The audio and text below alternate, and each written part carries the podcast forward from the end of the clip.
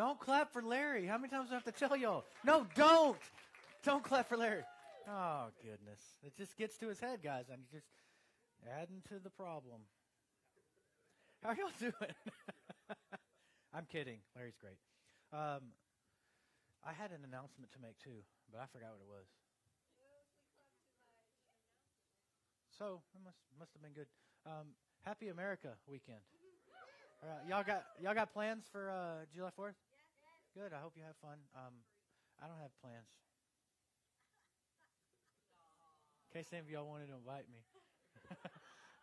if, there's free barbecue somewhere, I, I wouldn't mind coming. Um, so we are talking about core values um, as we are drawing toward the end of this month, on the last Sunday of this month. If you are a member, this is how you become a member at Life Church.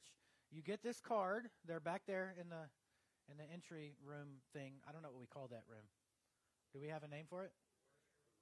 we, we the runway. That's weird. Uh, for those of you that don't know, whenever we were going to move into this building, um, I did this brilliant pastoral thing where I asked the entire church, hey, what do you think we should call our room that we're all going to gather in? That was a mistake because they had all kinds of really religious, weird kinds of things. Because I just like I just call it sanctuary. You know, it's a sanctuary. It's where you come and meet. And that people are like, sanctuary? What is that? Like they'd never heard sanctuary before. So weird. And so I still call it the sanctuary, but they were like, no, let's call it the worship palace or thing. Like, the, no, they had all kinds of weird. let's call it life room. Like life room. Look, here's the problem. I, we, I, this is not a democracy. I don't care about y'all's votes. Don't care at all. People are creating fake accounts so they could come in and vote. Okay, so y'all know how voting works in America. Anyway. Uh, So it's going to be fun today, guys. It's going to be fun. So they, so they, they said life room. The problem with life room is that would imply that there's the opposite somewhere. Um, and there's no death room. Like sometimes the bathroom smells like a death room, but there's no death room. Okay, so we didn't want to call it the life room. We didn't call it the worship center, or so we're just calling it that room where we sit and meet. Anyway, out in the front, there's uh, uh, these cards. Um, and these cards, this is how you become a member. Um, pick up one of these cards if you this if you think this might be your church and you haven't filled one of these out yet. Come check it out. Look, there's all this information on the card. It says what we believe. Um, it it kind of directs you to. Um, you can go to the website to find out what we believe. Um, we uh, Foursquare churches are unique. Every every Foursquare church is different. Um, they have a different way that they express these beliefs because they all believe these same things, but they have a different way that they express those beliefs. And so, um, I, I, I may be a little biased, but this is my favorite church in the history of churches. Um, so, I know some of y'all feel the same way. Um, so, as we get closer to that, the way that you um, can make you, you, can vote if you become a member. You can vote if you're not a member. Your vote just doesn't count. Um, but you you can vote if you're a member. Um, and we are uh, we are going to nominate a few people from our church that are qualified to be on the church council. And so um, you can vote for them or you can vote for anyone. You literally you can vote for for Mickey Mouse if you want. Like you can vote for anyone, but Mickey Mouse is not qualified. So, uh, and we will look over the people that are qualified uh, in order to be on the council. Um, but if you're not a member, this is the first step. Unlike American Express, membership has no privileges except you get to vote. That's your that's the whole thing. You don't get a special covered parking spot in the back. You don't have a special spot if you're a member. You don't have a special seat. Um, I like it when people sit in somebody's regular seat that don't know because they, they walk over and they're like, you know, and they just have an attitude. You know, our people aren't really like that so much, but uh, I I like it. Like if y'all if y'all work out at a gym and you have your specific spot in your group class, you know, everybody y- y'all know that, and then you you go to the, like you come in one day and there's a new person in the class and they're in your spot and you're like, how am I supposed to work out now? Like you just go home because you couldn't work out. You got to work out in your one spot. So anyway, um, fill out the membership card, or at least check it out. Grab one on your way out and check it out, and uh, and become a member because it's great. So we're talking about the things that make Life Church New Braunfels unique, And uh, so we, we look at a, a, lot of the things that people say, um, come as you are. Like churches say, come as you are. And I have been into churches that did not mean that. Because I came as I was, like just t-shirts, holes. I remember I went to this big church in Houston, and I had holes in my jeans. At the time, I had a mohawk, and I was obviously, it's not funny. It was, uh, those of you that knew me, it's not many, why did y'all let me do that? Like, so, so anyway, and, and, I'm, I'm obviously not a regular member at that church, a regular person that goes there. And so um, I went in as I was, and people looked at me funny, which I'm used to, obviously. People look at me funny. And, and then they say, go greet someone that you haven't seen before. And I knew that when they said that, I was going to get some greeting. So I'm sitting there and I'm like literally on the front row of the back section. So I'm wide open. And I'm like waiting for people. Nobody talked to me. My feelings were hurt. Come as you are. Churches say, come as you are. Churches say we exist for the community. We're family focused. We have a timely message, biblically based, live worship. These are things that, that most churches say. So, what are the things that make Life Church New Braunfels different? What are the things that make us unique? We are unique. I mean, I think that uh, somebody from outside of our church could come and meet any one of you and be like, that church is unique. like, that's a, that's a unique church, all right? Um, but I, I love it. Like, I love that we are a conglomerate of crazy weirdos that love Jesus. And we're just trying to figure out how is it that we can live our life for Jesus at all times. The, the, the core value that we talked about last week was how we are wholly owned by God. When He bought us on the cross, He bought every part of your life. There's no part that you get to keep for yourself and, and kind of have it over here and you say, I'm going to live for God all the time, except for this one thing that, like, I, I can't give this one thing up. I know I'm supposed to, but I just can't. Look, Jesus bought all of you on the cross. Every part of your life. There's no part you get to keep because that part that you get to keep will spoil the batch. So you got to give him all of you, every part. And when you can firmly grasp this concept of being wholly owned by God, all the other things in your life start to work. When you seek first, it's like it's like he told us this. When you seek first his kingdom and his righteousness, all other things will be added onto you. So when you're wholly owned by God, all the other things start to work. That's in the Bible. I didn't just make it up. That's in the Bible. It is it's real. It's in the Bible. Not to wrestle your neighbor. Anyway, we would rather do a few things. Life Church New Braunfels would rather do a few things really well than do many things poorly. Now, we don't have a missions department right now. We are absolutely all for missions. We just don't have a missions department yet because we can't do that fully and do it well.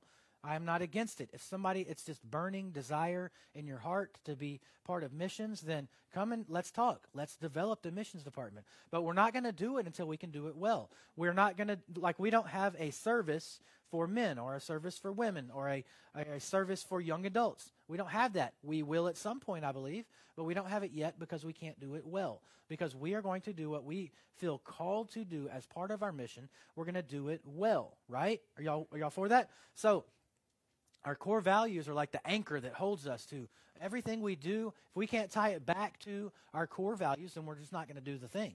And there are churches that do a lot of things that we just don't feel called to. There are churches that do food banks at their church. We just don't feel called to do that. And it's fine. We will help support those other churches that do it, but we just aren't called to do that. Okay? Y'all understand? So this past week, Stacy asked me, she said, Hey, um, when the fall comes, we want to do some homeschool classes here at the church. We want to be able to use the building. And I said, okay, how does that tie into our mission? And she was immediately with the answer. She's like, well, we're training kids up in the way that they should go. We're investing in kids' lives. We're giving a place where they can come and get, get connected. And even then, uh, families can get connected to the church. And so we, we just think it's really good. And I said, let's do it. It ties back to our mission. Let's do it. Like the, the thing with the, uh, the foster home, uh, True Light, that we're, that we're, um, we're joining up with. That is part of our mission to have an effect on the community, to, to invest in young people's lives. Like, so we're all about it. So I know so many of you have asked me, like, when are we going to start doing that? When is that going to happen? Next week, you are going to be challenged. I promise you. And you are going to be challenged to actually put your money where your mouth is. Not money, put your life where your mouth is. You say, oh, I want to help. I want to do something. We'll see. Like, because y'all like to say, I'm ready to do something. We'll see. Because if you don't, I know all of you that said something to me. I'm going to come to you. And be like, hey, liar. Like, you said you want to do something, so let's do something. So, today, uh, our core value that we're going to talk about, they kind of all tie together is the gospel, the community, and the culture. When we can balance these things well in our lives, then you are able to achieve and you're able to do all the things that God calls you to do. So, the, the scripture section we're using today is Matthew 16. We're not going to walk through it like we normally walk through it. Um, if you haven't been here in a couple of weeks, we're going to go through our core values for I don't know how long, at least till the end of this month. Um, but we have been going through the Gospel of John. And we go through the Gospel of John verse by verse by verse.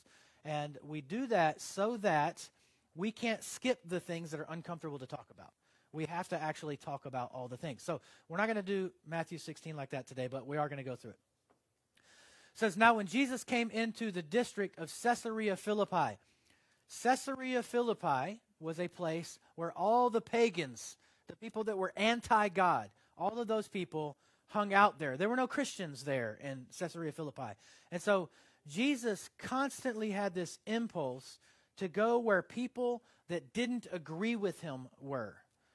And y'all are very similar online where you love to go where people don't agree with you. That's not what we're talking about. Jesus went to those places with purpose, on purpose, with purpose. And so in Mark 10, that see that they were they he would always go to these places. Can you imagine when they're going to this place where uh, where they know there are some godless people there, some bad people, some bad dudes up in Caesarea Philippi, and Jesus like, hey guys, we're going to Caesarea Philippi, and they're like, Jesus, you know about that place? And he's like, yeah, no, let's go. And can you imagine they were scared? Like, I don't know if we need to go there. And in Mark 10, it says that, that they followed Jesus and they were afraid. They followed Jesus and they were afraid. I, I want to challenge you. If you're never afraid of what your life would look like, what it would be like if you really follow Jesus, let me just tell you, you're not really following Jesus.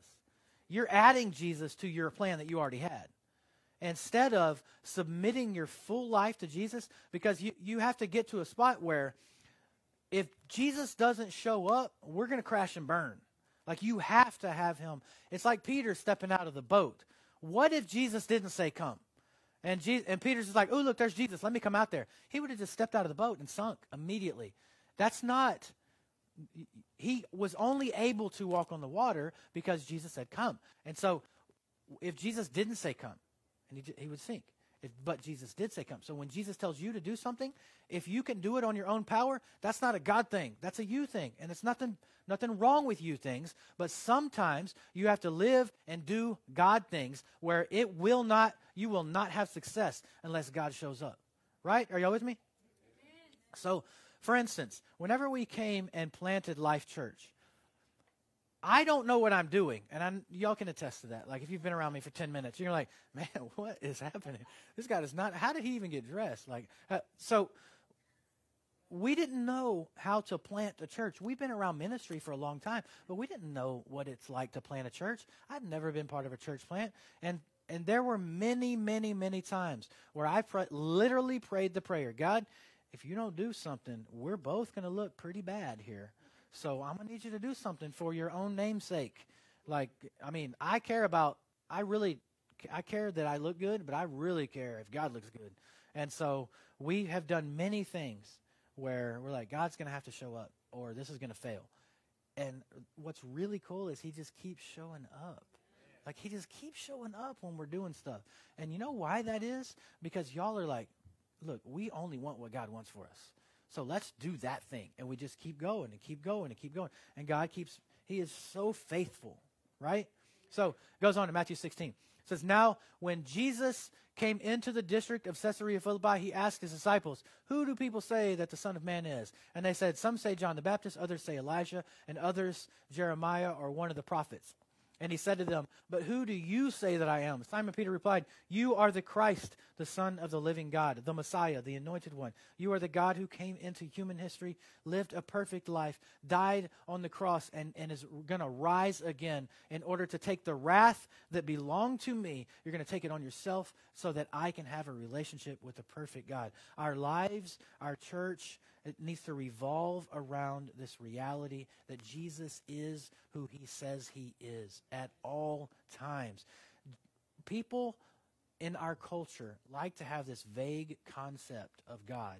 And, and they say, Yeah, I believe in God, like God out there. We're not talking about this vague concept of God. We're specifically talking about Jesus. And not and it's not if you work hard enough that someday Jesus will be enough to save you. Jesus has already saved you. You are currently on the path to eternity. Your eternity has already started. You are on your way if you ask Jesus to save you. And that's it. The payment has been made. You are free from all of it doesn't matter if you perform for him. You don't have to perform for him to love you. The gospel comes along and it blows everything it should blow everything in your life up that you've you've totally misunderstood the gospel and the message of Christianity if you think that if you're a good little boy or a good little girl, that someday God will love you enough in order f- to save you. You've already been saved. You cannot trust in your performance for Him. You have to absolutely trust His performance for you. And the thing that He did for you is what saved you. So, whenever you are living your life for Him going forward, it's not because you're trying to earn anything. It is because you are trusting that He did everything for you and you're just showing Him that you love Him. It's just an outward, it's an outpouring of your, of your life, of your heart, that your love for Him causes you to do the right thing. It causes you to serve His people. It causes you to serve people so that they can know Him. That's why you do all the things you do. You don't do all of any of those things for performance. It, literally, the way that you read your Bible. Look, I have to to talk about a, a concept that we that we can fall into where we're just trying to be like Jesus we think whenever we read our Bible, if we could just be like Moses, or we could just be like Joseph, or Jacob, or Esther, or David, God forbid we're like David. Y'all know David's story, right? Like we think, oh, I just, I, David was a man after God's own heart. I just want to be like David. Y'all know some of the stuff David did? Like David was, he, he slept with someone's wife and then killed the guy. Like David was a murderer and an adulterer. Like, yeah, let's be like David. That's a really good high target for us to point at. It's not these people that we think of as as these biblical examples. Those people were a disaster. Those people were absolutely they were sinful like us. They were broken people like us. And God somehow used them to do miraculous things. And and when they submitted their life and their heart to him, he was able to use them. And God wants to use you when you submit your life and your heart, He wants to use you in mighty ways. But when we realize that this thing about ourselves that that we are broken apart from Jesus, then that is what makes Jesus even more beautiful because he is he is the one that saves us. We, we realize the depth of our own sinfulness and our own brokenness, and there's no way we can do anything good on our own. No matter how hard we try, it will cause you to fly to Jesus and say, "Look, the only way I can do any good is that if I trust Jesus with my whole life, there's no part that I hold back for him." Because there's a lot of preaching and a lot of teaching that tells people to be like Jesus. You will not hear me teach. You need to be like Jesus. Last week I said that if if you you can look around the room, everyone look around the room. I want you to look at these beautiful people around the room. There's only one person in here who is the worst person in here. Okay? Everybody else is better than at least one person in here. Every single other person. As a matter of fact, half of you are below average. That's how average works. 49.9. So the reason I say this is because if you if you you can always compare yourself to other people and we do compare ourselves to other people. You can sit there and lie to me and say you don't, but I know you do because you're a terrible person on your own. You are. We all are. So what we what we like to do is find somebody that's worse than us and we're like, at least I'm not that, right? Look at that joker. Like, at least I'm not as bad as that guy.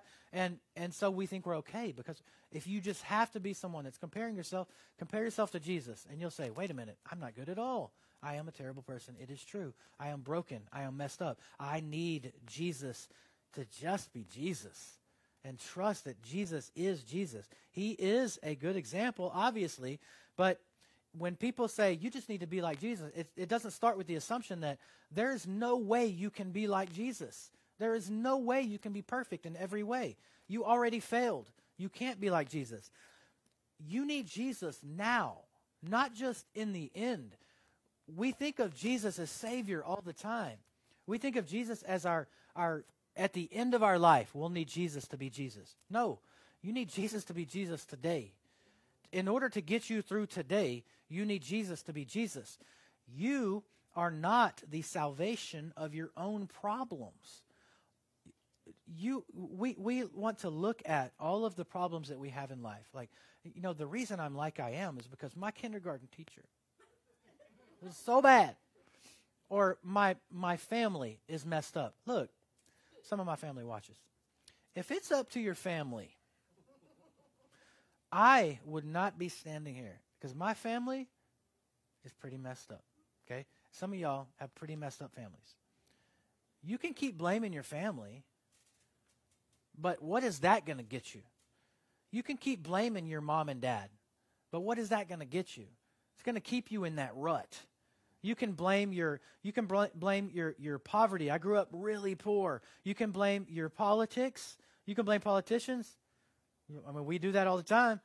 You can blame the government. You can blame the education system. You can blame your spouse. You can blame your kids. You can blame anyone you want. But let me tell you what the common denominator is for every single one of your problems. It's you. You are causing your problems. And you think, well, if I can just be like Jesus, I can get out of my problems. You are not the salvation for your own problems. You cannot fix your own problems. The reason you have your problems is because you keep trying to fix them on your own. You keep trying to grab that steering wheel and control the path of your life. And as long as you keep doing that, you're going to stay in the situation you're in. Jesus is not an external example of a guy that we should strive to be like. Jesus, if you are a Christian, you've asked Jesus in your heart, that means he's on the inside. And that and if you will submit to that, you will get out of your problems because you will find that there is actually a better way to live. He is the God of all creation. He is dwelling in your heart, and He should be leading you from the inside out. So you should stop striving and working and toiling and doing the ups and downs and just let Him lead you. Stop leading Him and let Him lead you. You keep saying, Jesus, let's go and fix this thing. Instead of, Jesus, what's next? Where are we going? What do you want us to do? Because He doesn't say, I said this before, He doesn't say, go and do that thing. He says, let's go and do that thing.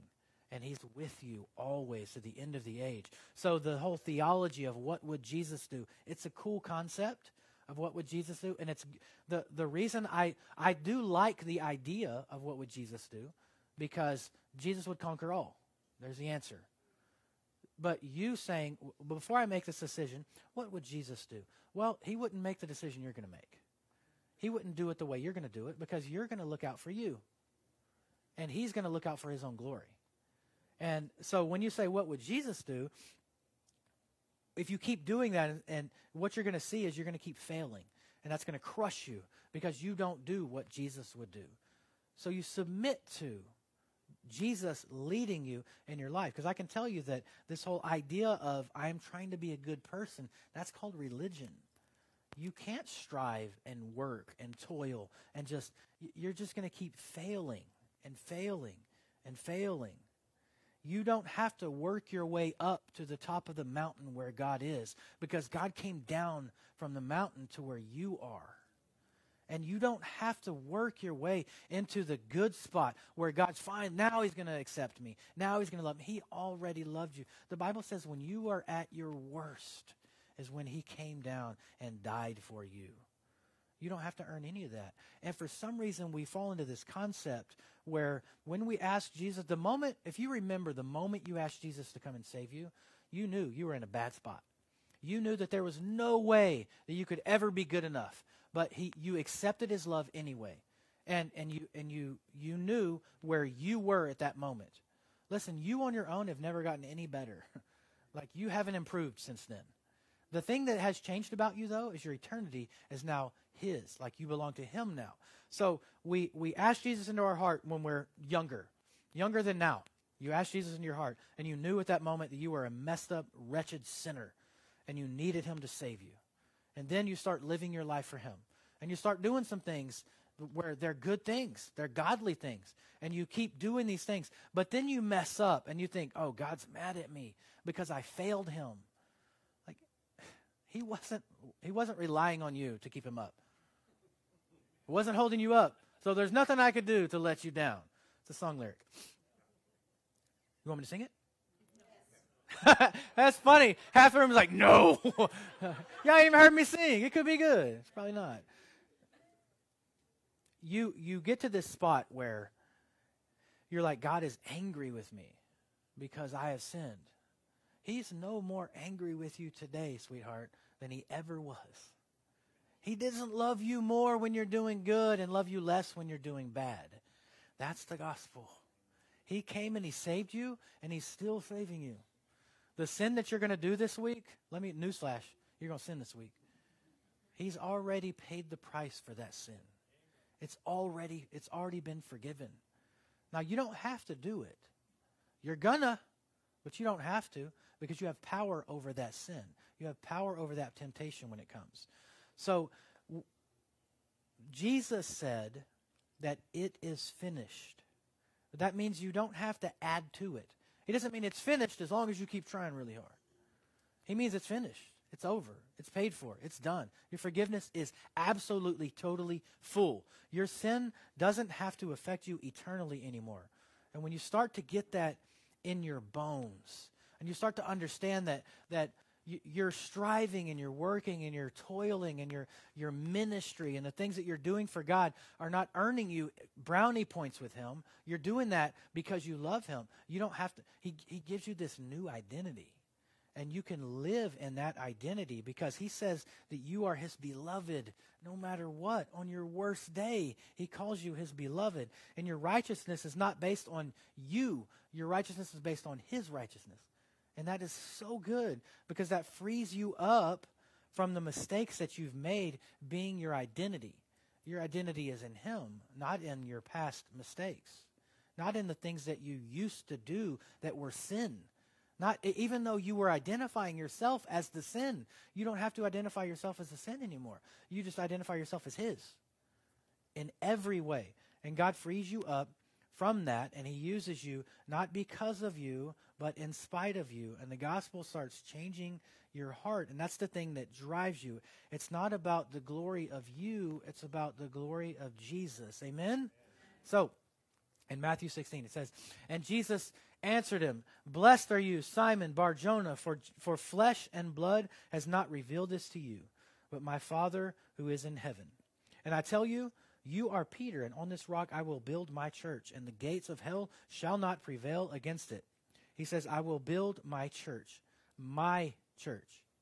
My church. Not your platform. My church. This is, is such a, a big concept because we have celebrity preachers that have the church as their platform. And I'm not saying that everything they do is bad. I'm just saying a lot of what they do is not biblical. This is not my platform. I, we are not building a celebrity like, and, and, we don't really have to worry about that here, but we're not building a like. Y'all will always keep me in my place, and I really appreciate that. Like, because I don't have feelings, so it's great. but Jesus is saying, I didn't save you for your glory. I saved you for my glory. Like I saved you so that you could glorify my name and make me famous and not make you famous. Because uh, Jesus is most glorified in the work of the church. Whenever the church is doing the church work. And so when people say, um, I'm, you know, I'm, I'm not coming to church this week, and I know sometimes you have to miss church. It's fine. I, I, I do not try to make you feel guilty about missing church. But if I notice you're not here, I will message you. And, and if I haven't ever messaged you, it's because I don't like you. I'm just kidding. If I haven't ever messaged you, it's because I, I didn't do it on purpose, I promise. But there are people that if I don't see them, I'll send them a message and say, hey, we missed you at church. And then a lot of people are like, why is he like hounding me? Like, I'm not trying to hound you. I just, when you don't come to church and you watch online, good for you. That is good for you. You get something out of it. We don't. Like, you're robbing us of you. You are part of the body. You are part of this group. You you being here benefits all of us. You not being here only benefits you. Like you're the only thing, only one getting something out of church online. And I know sometimes you have to do that, and it's perfectly fine. I'm not trying to make you feel bad about it, but sometimes you watch church online, you're like, "Oh, that's really good. I, I love that. Amen." And none of us heard you say amen. Like we want to hear you say amen. We want to see your beautiful faces. And it, it encourages us when we get to see you at church when the church is working, the church is gathering and glorifying Jesus. And we, you're using your giftings and your talents and your callings, and we all come together and we can all do amazing things that God has called Life Church New Braunfels to. And we have been put in this community for such a time as this. And it's your responsibility as being part of the church to use those gifts and those talents and those abilities to glorify God as part of us. Because when you're using your gifts, it makes us better. It makes me better.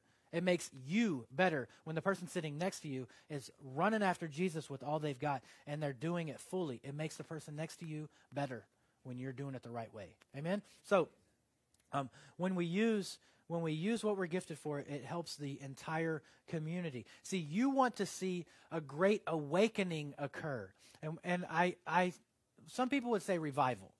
But we say great awakening because some, y'all are so political, and I know that y'all y'all recognize that statement. So this we want to see a great awakening in our community and it begins with you serving the children. That's where the great awakening starts. That's where revival starts when you will do the little thing, the very easy thing. And whenever you will do all that you can do in order to glorify God. And it starts with a very little thing.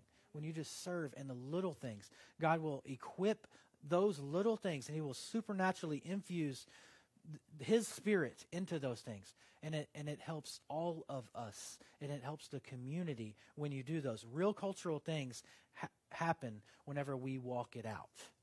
Real cultural change happens whenever we are just submitted to God and what he wants to do. And it and this doesn't fall on me as the pastor. You cannot rely on me to preach the gospel to your neighbors. You have to preach the gospel to your neighbors. I am not going to come to your house and preach the gospel to your neighbors because you were scared to. If you're scared to preach the gospel, let me just tell you quit it. See? I don't know what that means, but lightning strikes on you. There is there is no, not going to be a time where you're like, okay, now I'm ready. If you don't feel ready right now in this moment, you're never going to feel ready. So what? Do it anyway. Like, what's the worst thing? Think about your scariest neighbor. We all have scary neighbors. Like, I, I don't know where y'all live, but I have scary neighbors. And so, I'm scanning my brain. Do I have any neighbors in here? what's the worst thing that's going to happen? The worst thing that's going to happen is they're going to be like, "Well, you're a weirdo." That's this is our persecution in America. You're a weirdo. Okay, you're right. like, what's the best thing that's going to happen? Their eternity is changed forever. Like I feel like that's the scale is way more on the side of you should probably just do that thing. Um, it, it's not the church leadership's job to accomplish the mission of the church. It's all of our job to accomplish the mission of the church equally. The, the mission of the church falls on my shoulders in equal weight as it does on your shoulders. And I don't mean all of your shoulders, I mean you individually. We all have a responsibility. I'm no more important to the success of this church than you are because we are all part of a body. And the, the, the body needs every part in order to work. And I know that, like, I, I feel like this. I'm I'm preaching to a crowd that already agrees with this. So let's all do it. Like you agree with it, so let's all do it. We're never going to see spiritual re- renewal or revival if we're just waiting on the leaders in the church to do it all. Because look what Jesus said about the church. He said, The gates of hell shall not prevail against it. I'll give you the keys to the kingdom of heaven. And whatever you bind on earth shall be bound in heaven, and whatever you loose on earth shall be loosed on heaven. He didn't say, I will give the pastor the keys. And then he can do the work, and y'all can just listen to him doing the work. Like, if y'all, look, I, have, I continually say how ill equipped I am for this job. I, I have no idea how this is happening. Every week when y'all come in, I'm like, they're back. like, how? I don't understand. Like, I don't get it. All I know is I'm just going to keep submitting to the Lord. That's me. I'm just going to keep submitting to the Lord and say, all right, you're going to have to do this again because there I don't have the skills. I don't have the abilities. But he gives the keys to the kingdom of heaven to all of us. All of us have a responsibility as the church. You have you have this thing in your heart that maybe is a it seems like a small thing, but you you think it's a God dream. Look, we're here to equip you to do that God-sized dream. And whatever it is, we're going to help you. If it's part of the mission of the church, you're going to have a lot of us joining in to help you. If it's just part of your personal ministry, we'll get behind that and we will help you individually to do that. It may not be a ministry that we can do at the church. If it's not part of the mission, we're not going to do it. The church isn't going to do it. But I, if you come and tell me, hey, I feel like I'm supposed to start a food kitchen in downtown San Antonio, I personally will go and volunteer at your food kitchen. I promise you I will. But the church may not because that's not what we're called to. Do you understand? So, do you remember the first time you got keys? For me, it was the, the first time I got a set of keys that were my keys was through my 1986 Chevy S10 truck. My grandpa gave me a truck, and I was the happy. I was like, I can go anywhere and do anything.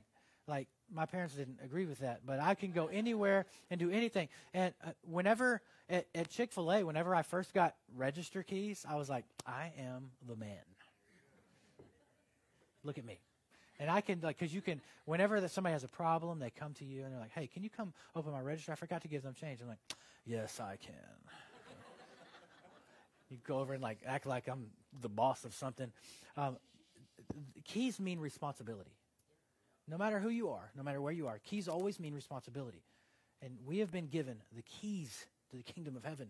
Whatever you bind on earth will be bound. Whatever you loose on earth will be loosed. Like, we have a responsibility. And, and we continue to think that we are the ones on the defense.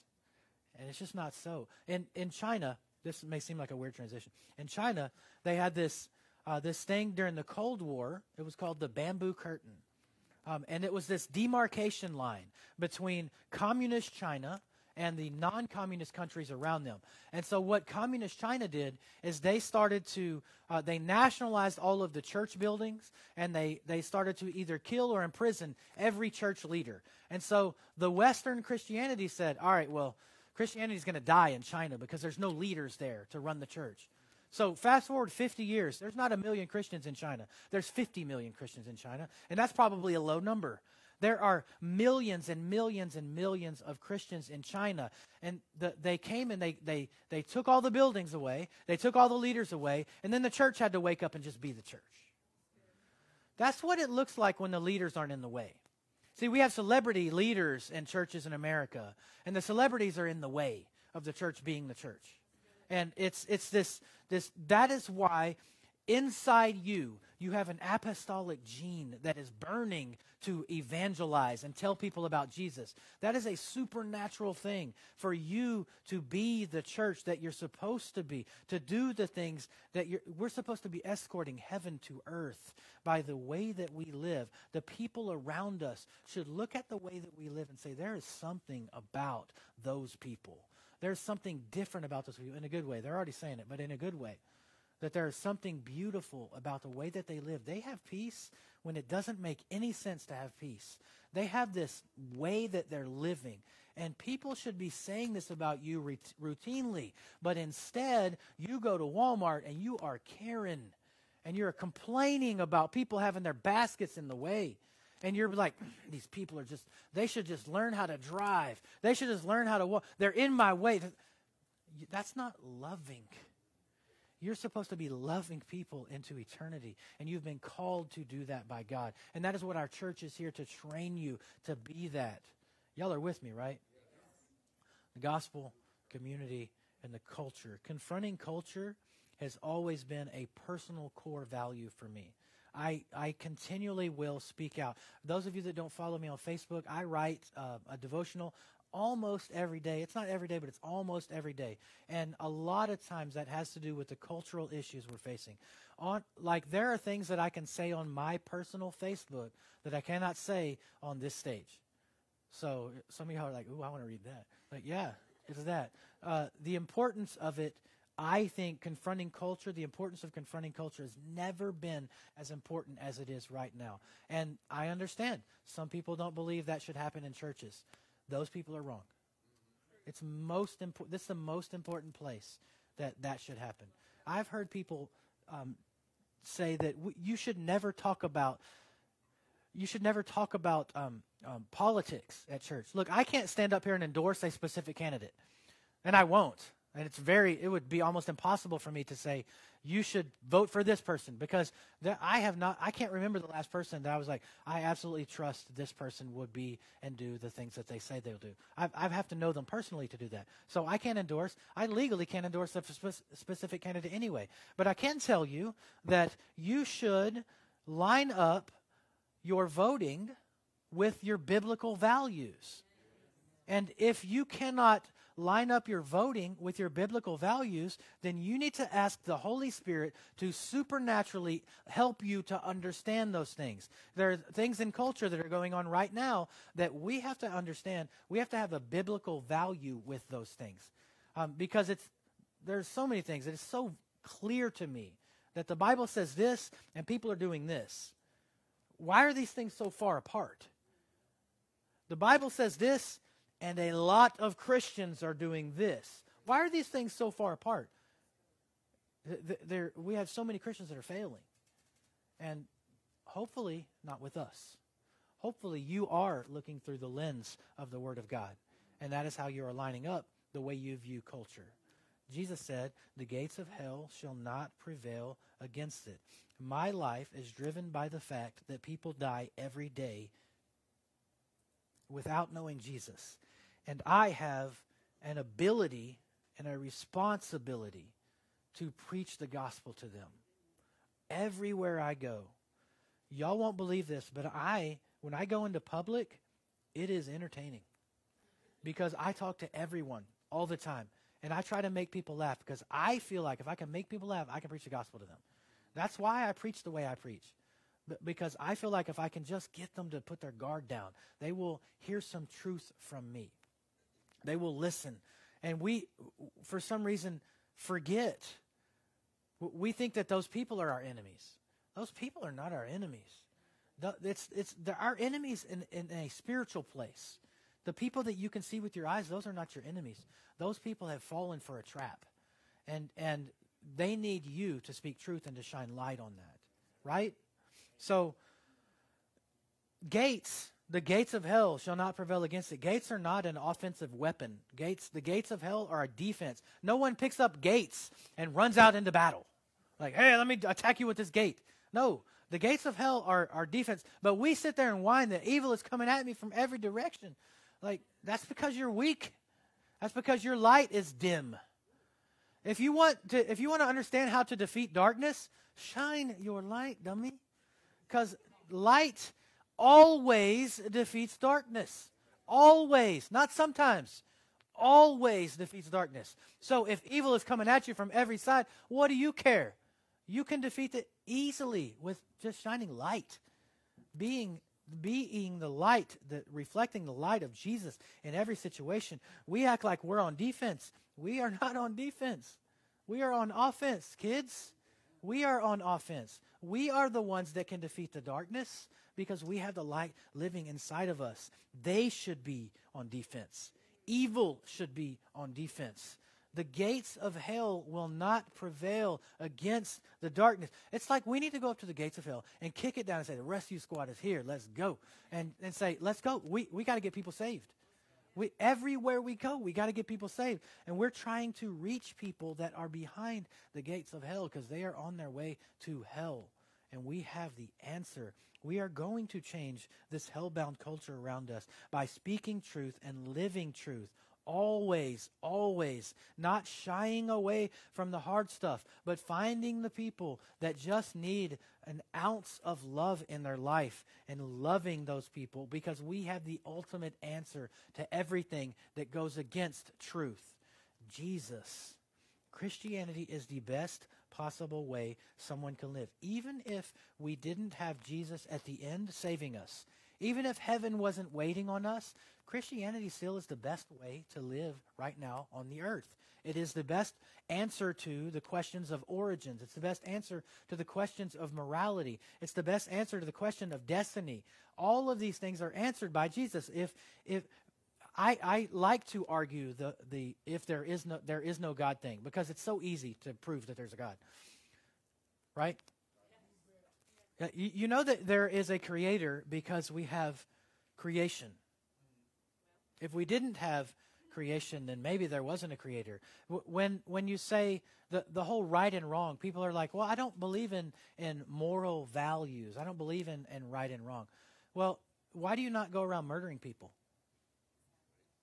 Well, you don't murder people because murder is wrong. And people can sit there and say, "No, I'll I'll go to jail. That's why I don't murder people." The only reason you don't murder people, if somebody ever tells you the only reason they don't murder people is because they'll go to jail. Please don't hang out with those people. Because as soon as they can not like find somewhere to put your body, like and not get caught, like that's where you're going to be in like in the swamp somewhere. Okay? So our culture tries to live like there are no objective moral values.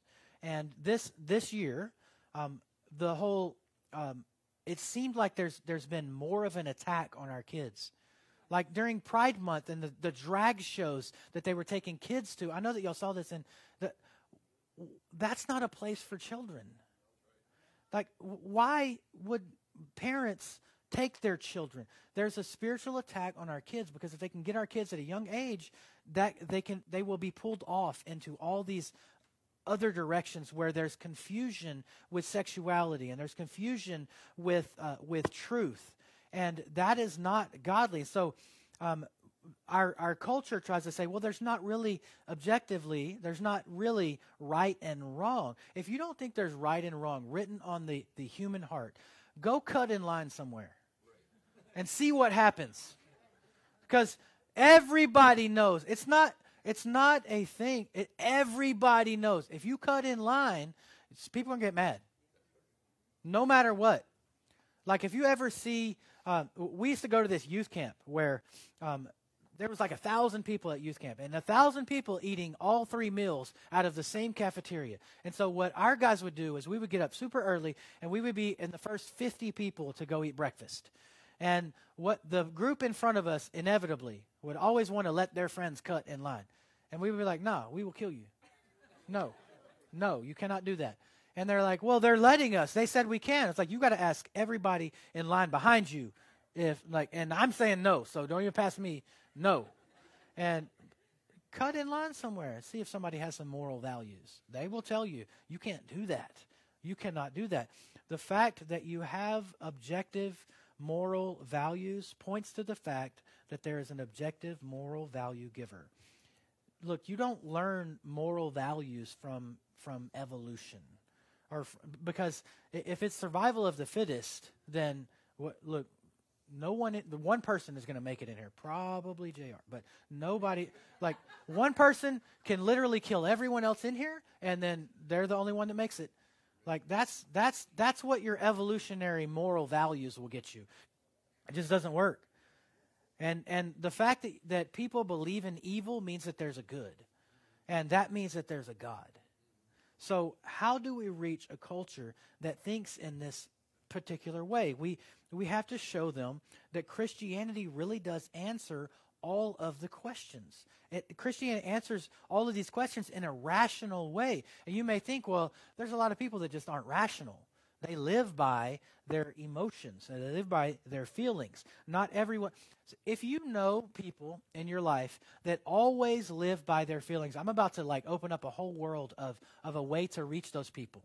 Here's how you reach people that live by their feelings love them, serve them, earn your way to where you can speak rational truth to them.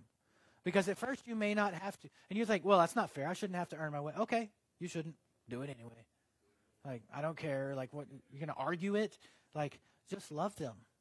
Do things for them. And then at some point, I promise you, I've seen it happen a million times. They will ask you about your Jesus because your Jesus is serving them now through you. Love them, serve them, and then speak rational truth to them because they live by their feelings. We all know people that live by their feelings, and you loving them will draw them in to a place where that you can they can let their walls down so that you can speak truth and you can say, Look, I have earned the right to say this to you. And I've had to say this with people that I, I served and loved. Like, look, I've earned the right to say this to you. I've earned the right to challenge you on this. And you know that I'm doing it eh, out of a place of love. And, I, and this is why you need to stop being so stupid and doing that stupid thing because you're stupid and you're making other people stupid, so stop being stupid. Okay? And that's how I, that's all my counseling. So, all of you that want counseling, you don't want counseling from me. You do not want it. I, look, I recently had a couple that said they wanted counseling. And I said, You don't? And they said, We do. And I said, You don't? Said, We do. And I said, Okay.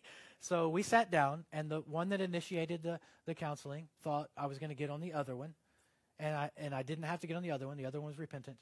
I had to get on the one that asked for the counseling, and I said, "Look, you're the idiot here. Like you think the other person's the idiot, and you're the idiot." And so I had to walk them through why they were the idiot, and everyone left. Everyone left drained. Like we all left. Like, oh god, that was terrible. Hated every bit of that. Like all of us left that. But this, you don't want counseling. That's the only reason I say that. I will counsel you, but it's not, we're, none of us are going to like it, okay? we're all going to get our feelings hurt. We have to show people that Christianity uh, is really, truly is the answer. Christianity doesn't only fulfill what's true, it, it actually fulfills what works. Uh, there are many people in our culture that all of their decisions are based on how they feel and what gives them happiness and joy we as Christians cannot, we don't have the right to live like that.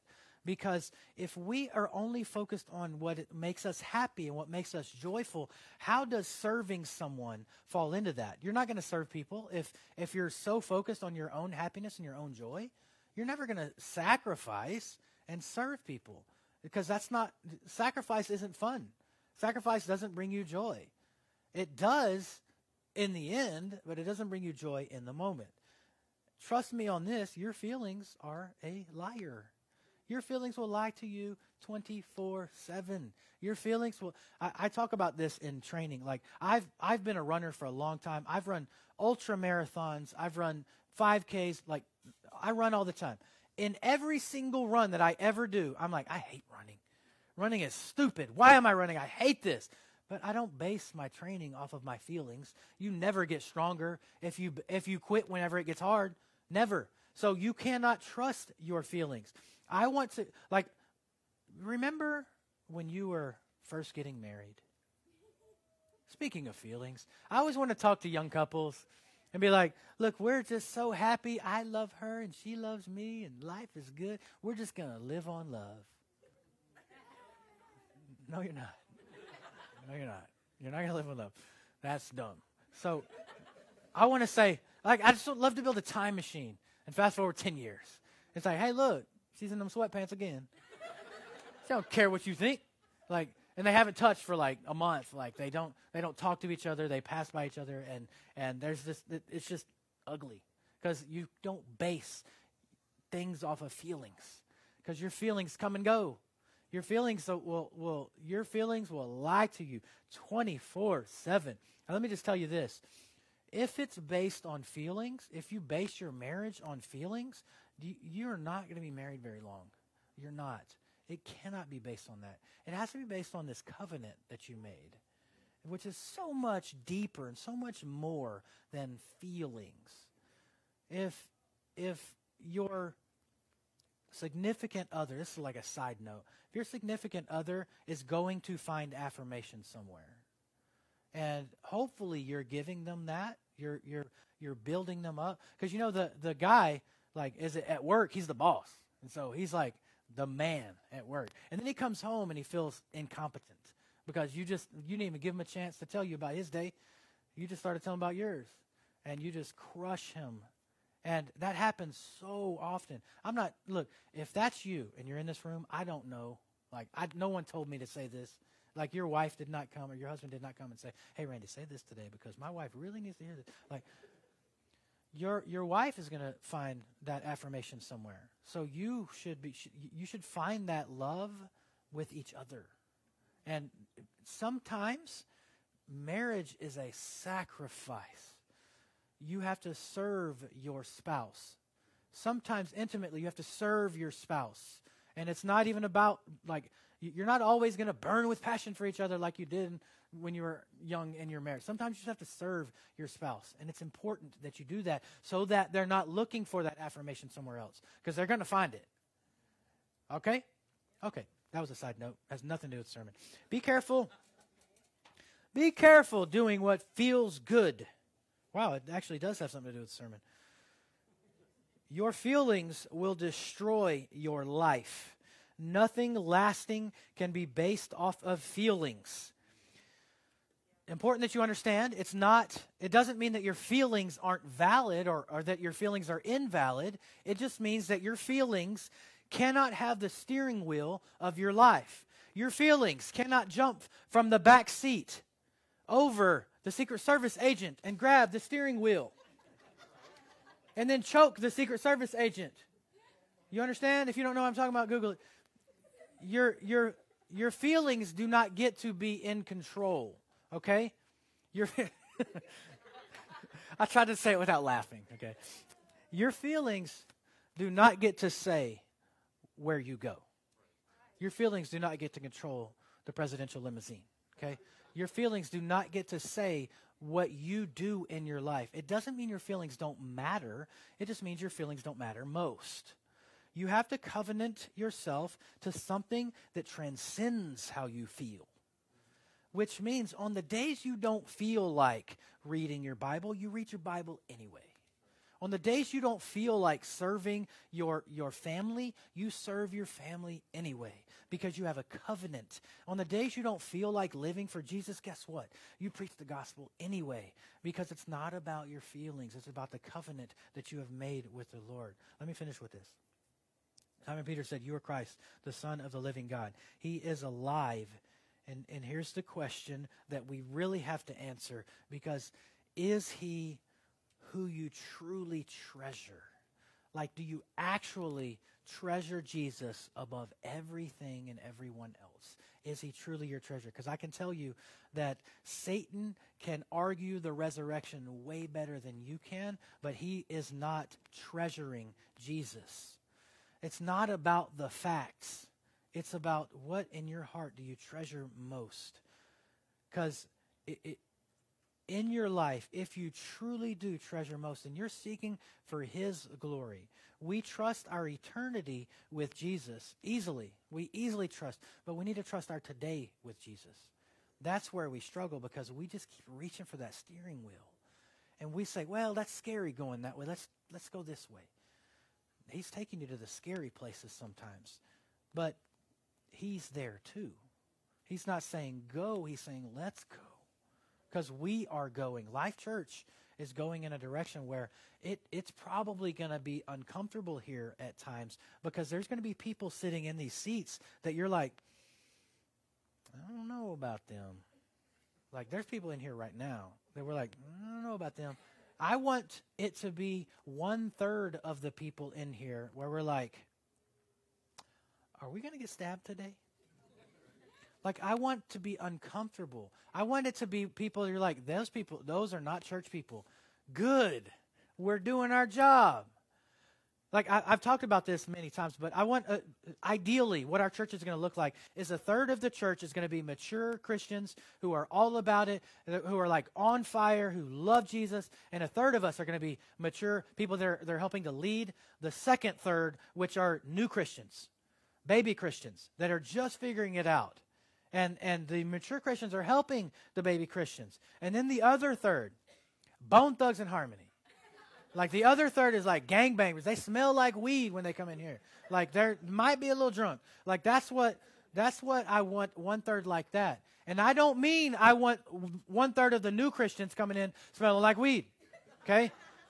I don't want one third of the of the mature Christians saying, "Well, I drank a little bit last night, but I'm not drunk."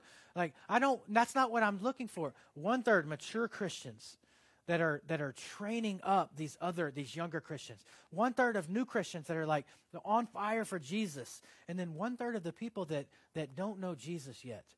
Which means we're going to have to continually be inviting those people because those people are going to hear the gospel, and then they're going to move to the one third of new Christians really quick. And then they're going to these new Christians are going to move to the one third of where they're maturing Christians. That's what it's supposed to look like. That's what it's going to look like. And I hope y'all are here for it because I'm going to push really hard for us to be bringing people into the church that are not church people because the church doesn't exist for you Christians. The church exists for those people that aren't Christians. That's what our church exists for. And I know y'all are here for it. I know y'all are in on it. Like, I know that you want it. But that means I, I want to see you want it with your actions. I'm tired of hearing about how you're in on it. I want to see some actions. Okay? Good. God, we thank you so much uh, that you have called us to be a church like this. We know uh, that you have set us here in this community for a reason. You set us here at this time for a reason. And God, we just ask that that those things will start coming to fruition. That we will be a people that are fully and totally submitted to you. That we will not be, um, we will not have any fear, knowing that you are the one that is controlling the ship. We trust you fully and completely because we belong to you wholly and completely. We thank you, Lord, and we love you. In Jesus' name we pray. Amen.